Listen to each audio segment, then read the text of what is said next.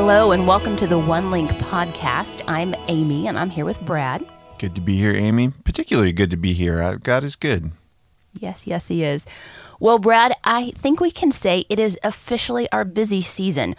Although, to be fair, I'm honestly not sure when our busy season isn't. True on both accounts. But you're right. I think we are certainly, definitely in our busiest season. Well, in seasons like this, it can be so easy to fall sway to the tyranny of the urgent, a phrase that gets tossed about as frequently as the sports metaphors around here. That's right. And while our students aren't facing the exact circumstances that are keeping us running right now, I know we can all relate to being tossed around by our to do lists, uh, what feels like complete, competing priorities, and the endless distractions. So, to help speak to the power of perseverance and sticking to it, we've invited a special guest, one of the most persevering people we know, Sherry. Sherry, welcome to the One Link podcast. Well, thank you, and I'm excited to be here. Now, Sherry, you are our third guest that we've had on the One Link podcast, but don't worry, you are not third place in our hearts. We like you all equally. In fact, since I know you are an avid listener to, of the One Link podcast, you are moving up our favorite people list pretty fast. thanks. I've totally enjoyed listening to the podcast and look forward to them each time that they are put out there. We really are so glad that you're here with us today. Well, let's jump in here and start the discussion. Uh, Sherry, maybe you can give us a brief summary of both your overseas experience and what the Lord called you to next. Well, I'd be glad to in summary, I got to move overseas in 1994.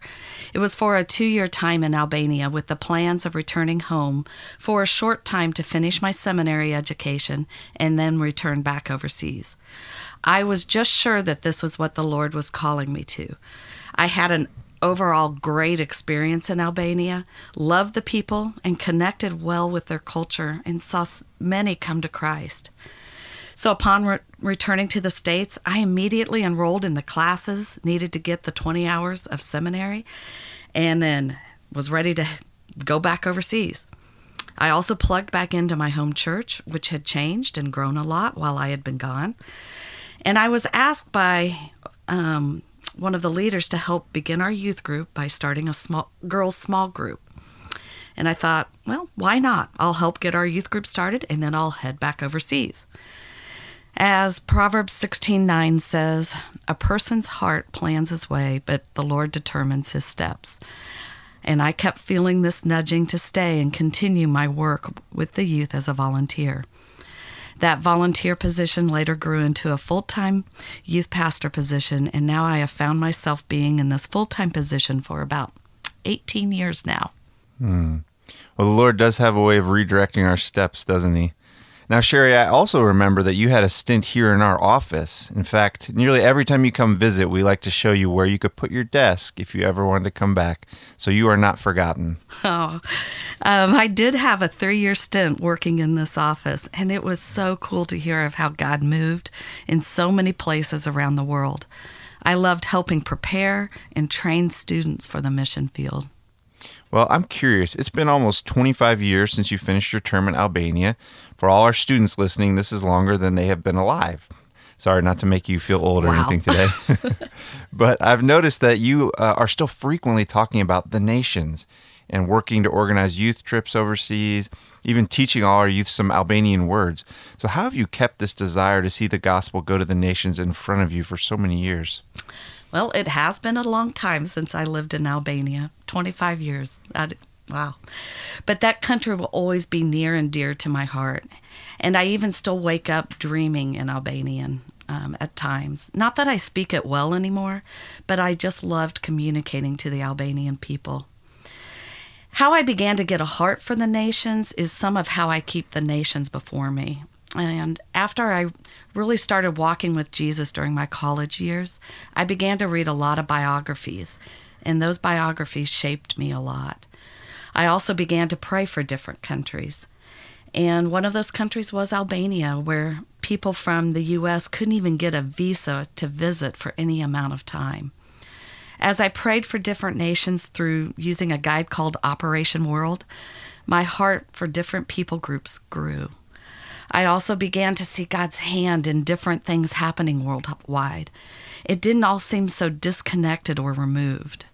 And I really believe that prayer is what caused the Iron Curtain to fall in 1990 and to open up Eastern Europe so that they could freely hear about the gospel of Jesus Christ. Um, when I was first building a heart for the nations, I didn't know anyone who lived a missional life overseas. But now that has really changed. I have so many friends who live around the world whose newsletters I receive, and so I pray for them. And I I'm hoping to help encourage them to stay the course. And one of the easiest ways to gain a heart um, for work overseas is to actually step foot into those other countries and to rub shoulders with people who are there for the long haul. It adds a depth of reality to the importance of people being senders. Now, that is a lot about what I did to build my heart, but I also wanted to transfer it to the youth God has me working with. So when it came to thinking through what I wanted our youth group to do, I began to look where our youth could join people sent out from our church. Just the other day, I had a former youth guy tell me how he had been snapping with a former friend made in Vancouver on one of our mission trips. And he talked about how he was hoping to have some spiritual conversations with him. And that is what I want for our youth. I want to expose them to the needs, both here in the States as well as needs around the world. I want them to see themselves as goers and senders, that they are God's ambassadors wherever God has placed them. I want to help expand their view of the world and to rub shoulders with people on the field who are working hard to make God's love known. It just makes me excited and encouraged to hear those things, Sherry. So, what would you recommend to people who are looking to either gain, grow, or, or keep a heart for the lost alive uh, in considering the lost people around the world?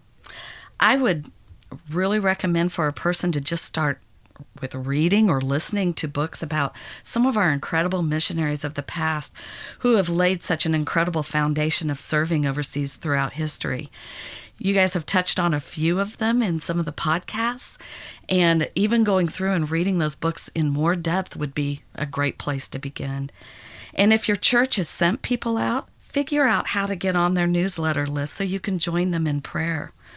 Or use one of our numerous resources that we have access to to begin to pray for the nations. The information is so accessible now, and there are numerous apps that can be used to pray. The Operation World that I used in book form is now in an app format, and you can get daily notices of how to pray for specific places.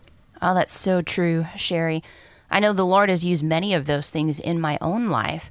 And there's something else embedded in what you've shared, and I want to bring it out specifically because it, it really stands out in your life. When we thought about having you on the podcast, we wanted to really highlight the idea of the impact that you can have if you stick with something for a long time. Right. I was listening to a message by Louis Giglio a few years ago, and he was talking about a question someone asked him about how to have impact in the world. And his answer surprised me. He said, if you want to have impact, stay in one place for a long time and invest heavily in a few strategic people. You know, here's a person who has traveled all over the world, spoken to hundreds of thousands of people. I was kind of expecting him to say something about that, but instead he spoke about the power of continuity. Now, you've been in your current role with youth for many years now, and I have to believe there have been many times it wasn't easy or you were wondering if you were really making a difference. So what what helped you stick with it? Well, there have been lots of times where I have felt like the impact I was having with the youth was minimal but I'm not doing this just for impact. Of course, I hope I will have impact, but I am doing this out of obedience to what Christ has called me to do. I am to go wherever He calls me, but I am also willing to stay and do what He has last called me to do. And working with youth is what He called me to almost 25 years ago, and He hasn't directed me any other place. There have been a lot of conversations and hangouts that didn't feel life changing. In fact, most of them haven't felt life changing at all. But God uses people as we just faithfully walk alongside others. That's such a great word, Sherry. I, I saw a statistic the other day that the average person will change jobs 10 to 15 times in their career. And certainly there's nothing wrong with changing jobs or ministry callings as the Lord leads, but your story really reminds me of the power of continuity If you look at places where great impact has happened over time, you will almost always find people who stuck to something for a long time through all the ups and all the downs. Not to put you on the spot, but how do you think the continuity that your, your that your youth group has experienced, both with you and the long-term volunteers that you've had, has positively affected it? Well, first of all, don't think I didn't change jobs a lot. I am amazed and thankful at the variety of jobs that I have held. I just did most of my changing of jobs in my teens and 20s. However, I will also say that doing one job over the long haul um, allows there to be a depth of impact, and that is really rewarding. And getting to see youth go on to faithfully walk with Jesus and begin to impact others wherever they are has encouraged me more than I ever thought possible. And I think it's also important that youth see me walking faithfully. And I'm just so thankful that God has allowed me to stick with youth ministry and has given me the opportunity to see some fruit among the youth. That's so great to hear. I was just thinking about our younger listeners who are in a season of life where they're trying lots of new things and they're very mobile. And I think this is a great time of life to try new things and to figure out what God is calling you to do. But it is so important to remember that if you want to make this kind of impact, you're going to have to stick with something and persevere. And it isn't always going to be exciting or feel like you're making a difference. But then you get down the road a ways and you can look back and you can see the difference that, you've made. Yeah, that's so true. Uh, I've just been sitting here thinking about how applicable what you've shared is for international mission missions efforts, Sherry. And it's interesting that we just had a podcast a while back about the value of short-term trips. I think this is kind of the other side of that, how important a sustained long term effort is. While strategic impact can and does happen on short term trips, more than anything, it's going to take people planning their lives down among these people groups, learning the language, building long term relationships, and persevering over time. And I think it will be a lot like your experience with youth. You may not be able to point to some earth shaking thing that's happened on any given day, but as Amy said, you can look back over time and say, wow, the Lord has done some things. I can definitely say that the Lord has done great things, and I know that He's going to continue to do that. It's been so wonderful to have you with us today, Sherry, and we're so grateful for your faithfulness among the nations and among the youth of America. Yes, it's been an honor. Please come back and visit us on the podcast again. We'll be sure to remind you where you put your desk every time you come back and, and remind you that you're always welcome to come work with us. well, thank you for having me today. And I pray that God will raise up many laborers for the harvest out of those you are faithfully helping send this summer.